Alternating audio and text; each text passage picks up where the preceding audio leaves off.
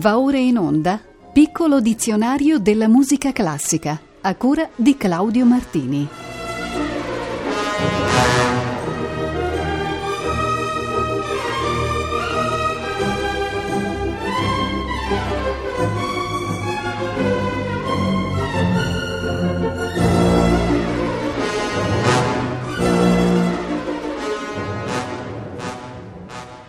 Riprendiamo, cari ascoltatrici e cari ascoltatori, a sfogliare il nostro piccolo dizionario della musica classica.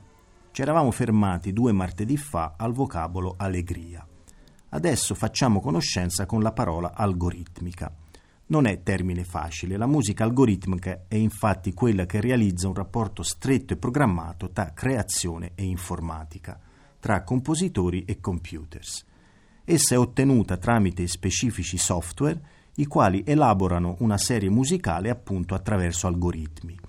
Al computer vengono date delle regole dal compositore ed il risultato finale è il frutto dell'incontro tra ispirazione creativa umana e manipolazione prodotta dall'algoritmo. Uno dei pionieri della musica algoritmica è stato lo statunitense Leigh Hiller, vissuto tra il 1924 ed il 1994. Nel 1957 ha collaborato insieme a Leonard Isaacson alla prima significativa composizione connessa al computer, la Iliac Suite. Ha poi proseguito su questa via ed oggi possiamo ascoltare un suo brano dal titolo inequivoco, Computer Cantata, di cui ascoltiamo un brano denominato Strofa Quarta. In questo caso non ci sono solisti, orchestre e direttori da citare.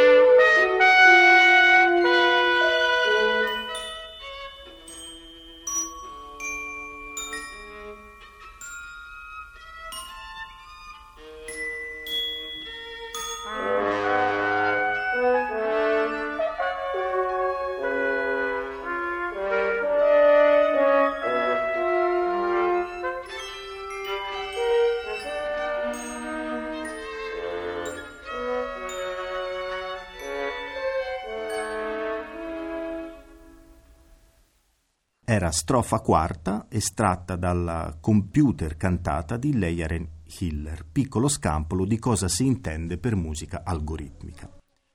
Torniamo adesso a canoni più tradizionali ed esaminiamo la locuzione alla breve, con la quale si definisce una composizione avente per rapporto metrico il semicerchio barrato, sinonimo della frazione due mezzi. Esso era utilizzato nella polifonia cinquecentesca per indicare quella che si chiama la proporzio dupla, ossia un sistema con il quale si passava dalla semibreve alla breve, da cui ha avuto poi origine l'espressione. In altri termini si può dire che alla breve vuol dire in tempo tagliato. Vi sono molti esempi di questo tipo di notazione metrica nelle diverse epoche musicali. Ho scelto tra le tante possibilità quella di trasmettere un brano del compositore Johann Joachim Quantz, esponente del primo classicismo tedesco. Si tratta del secondo movimento, appunto alla breve, della sonata in trio in Fa maggiore, qui eseguita dall'ensemble barocco Le Rondeau, diretto da Jean-Pierre Boulet.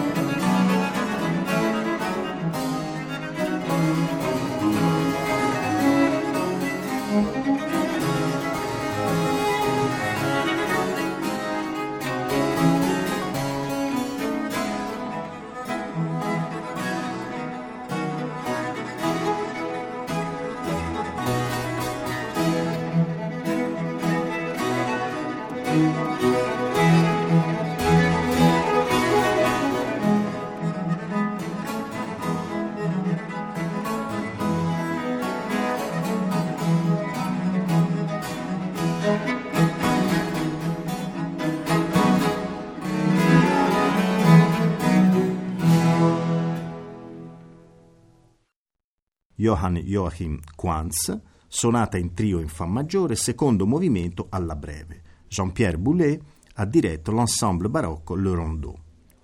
e dopo alla breve nel dizionario troviamo una locuzione assai nota a tutti, ossia alla turca. Immediatamente viene alla mente il rondò che chiude la sonata per pianoforte numero 11 di K331 di Wolfgang Amadeus Mozart. Ed è infatti questo il brano che vi presenterò a momenti. Ma prima è utile capire l'origine della locuzione. La si può ritrovare nella moda diffusasi tra fine Settecento e primo Ottocento di comporre brani che imitavano, talora in modo un po' naif, lo stile musical militare dei turchi. Qualcuno la definì anche musica dei giannizzeri, il che chiarisce ulteriormente la cosa. In quei tempi in Europa erano molto in voga i richiami dell'esotismo, che fossero orientali, spagnoleggianti, arabeschi o appunto turchi. Oltre Mozart anche Haydn e Beethoven furono attratti da queste influenze. Ma veniamo al celebre rondò alla turca di cui ho parlato prima. Al pianoforte è la grandissima ma troppo sconosciuta Lili Kraus, a mio avviso una delle più grandi interpreti di Mozart di sempre.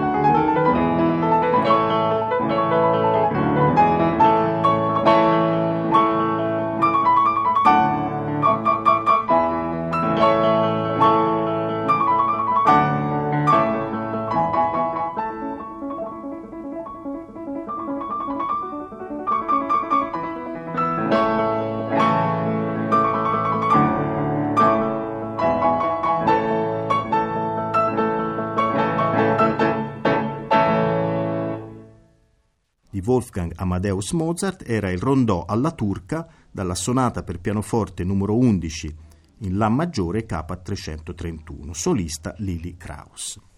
Abbiamo ancora una locuzione in scaletta, è la formula alla zoppa, con la quale si intende uno stile sincopato, un po' obbligato, nel quale le note procedono in modo irregolare e apparentemente impacciato. Un esempio calzante di questo andamento singolare è dato dal minuetto alla zoppa, che fa parte come terzo movimento della sinfonia numero 58 in Fa maggiore di Franz Joseph Haydn. Qui il grande sinfonista viennese realizza la sua idea attraverso un movimento puntato che si appoggia ad ogni forma di modalità asimmetrica. Ascoltiamo dunque questo minuetto alla zoppa nell'esecuzione della Filarmonia Ungarica diretta da Antal Dorati.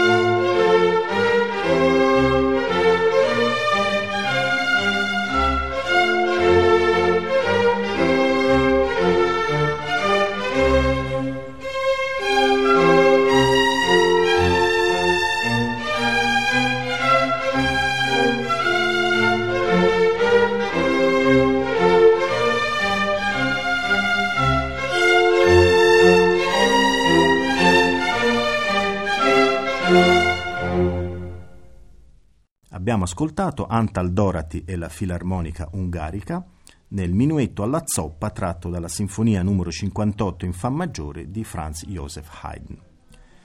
Incontriamo adesso un termine assai importante nel campo della musica e dell'arte in senso più generale, ossia allegoria. Per allegoria si intende una figura retorica con la quale si affida alla scrittura, al parlato o anche alla musica un significato nascosto e allusivo, diverso da quello che è il contenuto logico delle parole. Oppure la descrizione di un oggetto, animato o no, che per le sue caratteristiche rappresenta concetti, valori, qualità universali che tutti ci riguardano. In musica l'uso dell'allegoria è meno raro di quello che si pensi, specie nell'opera lirica a soggetto epico. Ho trovato interessante proporvi invece questo brano del compositore vicentino Guido Cimoso, dal titolo eloquente il giudizio universale, grande studio di allegorie armoniche. Cimoso visse tra il 1804 e il 1878 e fu organista di valore tra Vicenza, Venezia e Trieste. La sua composizione eseguita qui da Enrico Zanovello in un compadis della Tactus dedicato agli organi storici del Vicentino.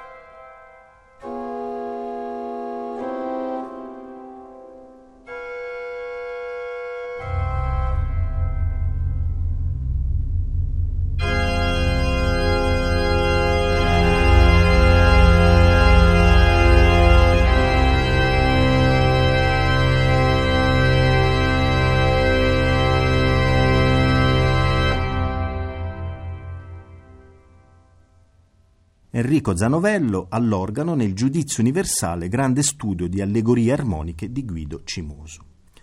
Nell'ultima parte della puntata odierna ci dedicheremo a quattro variazioni lessicali del vocabolo allegro, che sappiamo è molto diffuso nella musica di tutti i tempi. Iniziamo in ordine alfabetico dalla parola allegramente, che non differisce in niente dal termine allegro, ma che è stata usata specificatamente da Maurice Ravel come denominazione del primo movimento del suo concerto in Sol maggiore per pianoforte e orchestra, completato nel 1931. Nel dire allegramente piuttosto che allegro, forse Ravel voleva significare qualcosa di più della velocità e del ritmo del brano e trasmetterci un'indicazione sullo stato d'animo, sull'umore del compositore al momento della creazione. Questo primo movimento è infatti esuberante, giocoso, anche un po' scanzonato e non è solo cineticamente incalzante. Ho scelto la entusiasmante versione datane nel 1932 da Marguerite Long, accompagnata dallo stesso compositore alla guida dell'orchestra dell'Association des Concerts Lamoureux. È una delle prime e più riuscite versioni del concerto. Ascoltiamo dunque questo primo movimento allegramente.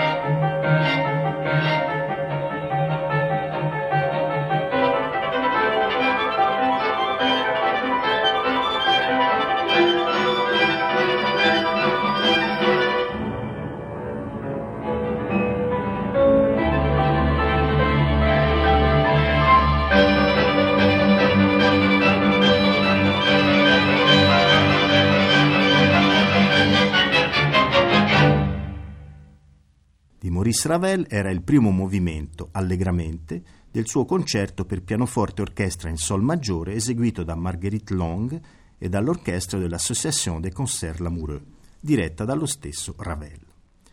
Ad allegramente segue alfabeticamente il termine allegretto. Esso non è di difficile interpretazione, significa un tempo moderatamente allegro, di cui è leggermente più lento, anche se è più veloce dell'andante. Solitamente accanto alla definizione del tempo si accoppia anche qualche annotazione coloristica. L'allegretto è spesso leggero, grazioso, tenero, anche se non mancano i momenti più pensosi e seriosi.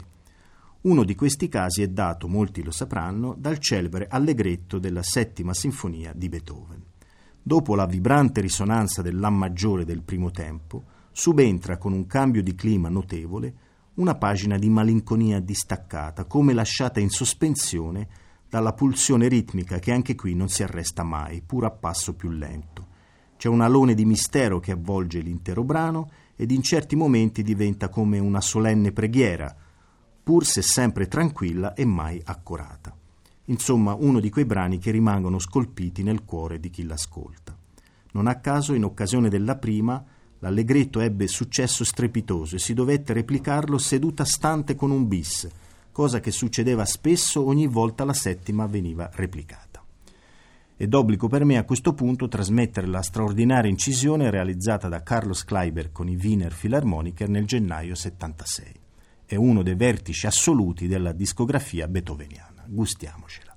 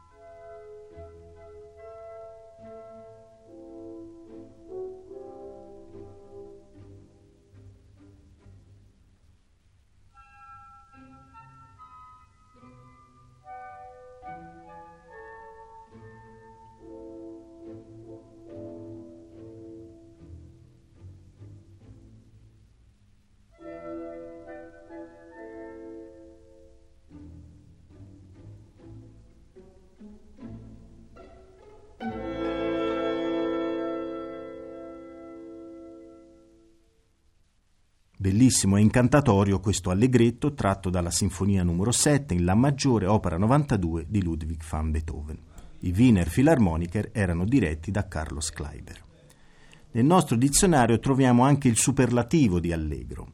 Esiste infatti, sia pure in modo sporadico, qualche esempio di allegrissimo, che ovviamente è un tempo allegro ancora più allegro e carico di qualche tono eccitato e frenetico compositori come Alessandro e Domenico Scarlatti, Muzio Clementi, San Martini, Arn, Robert Schumann, Stenhammer, McDowell, Prokofiev e Franzé hanno ad esempio composto allegrissimi, ovviamente assai diversi dal punto di vista espressivo. Ho scelto di proporvi un brano di quest'ultimo, musicista francese di primo Novecento, anche per ascoltare insieme il suono profondo e sinuoso del clarinetto. È il movimento conclusivo, allegrissimo, del concerto per clarinetto e orchestra di Jean Francais del 1967. Shirley Brill è la solista, Adrian Morar dirige l'orchestra della Radio Nazionale di Romania.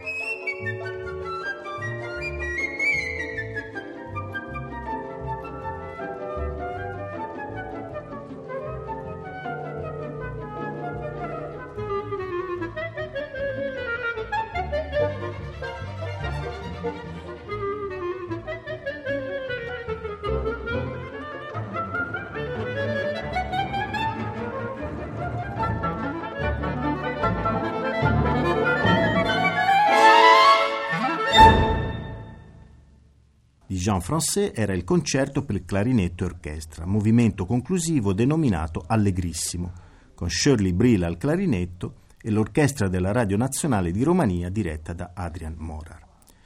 E giungiamo finalmente al vocabolo vero e proprio, ossia allegro, senza varianti. Il termine allegro viene dal latino alascer, che significa rapido e si riferisce appunto ad un andamento veloce e vivo del brano, anche se non forsennato. Ci sono tempi anche più rapidi, li esamineremo al momento giusto. Per dare un'idea si definisce allegro un tempo metronomico compreso all'incirca fra i 120 e i 168 battiti al minuto. È dal primo Settecento che questa indicazione è entrata in uso. Prima, ad esempio ai tempi di Bach, per allegro si intendeva la scioltezza di una frase o di un movimento e non la velocità di esecuzione. Il termine allegro è oggi uno dei più diffusi ed è presente in ogni genere ed epoca. Per darvene un esempio, ho scelto il terzo e ultimo movimento della sonata per violoncello in Si bemolle maggiore G565 di Luigi Boccherini. Brano vivace e delizioso, lo ascolterete nell'interpretazione di Hidemi Suzuki al violoncello, Rainer Zipperling al secondo cello e Guy Penson clavicembalo.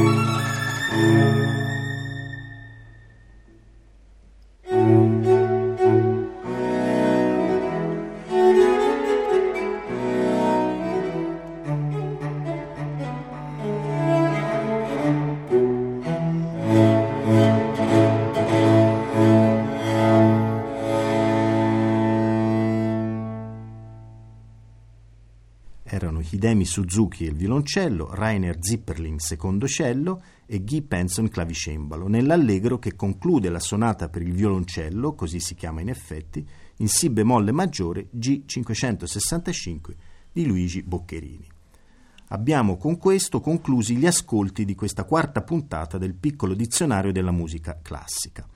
Il ciclo, lo ricordo agli ascoltatori, va in onda il primo e terzo martedì di ogni mese, sempre alle ore 18.40. Il segnalibro lo lasciamo alla parola allegro. Il prossimo martedì 7 maggio ripartiremo dalla parola alleluia, una delle più frequenti della musica sacra. A voi tutte e tutti buon proseguimento di ascolto sulle frequenze di Rete Toscana Classica.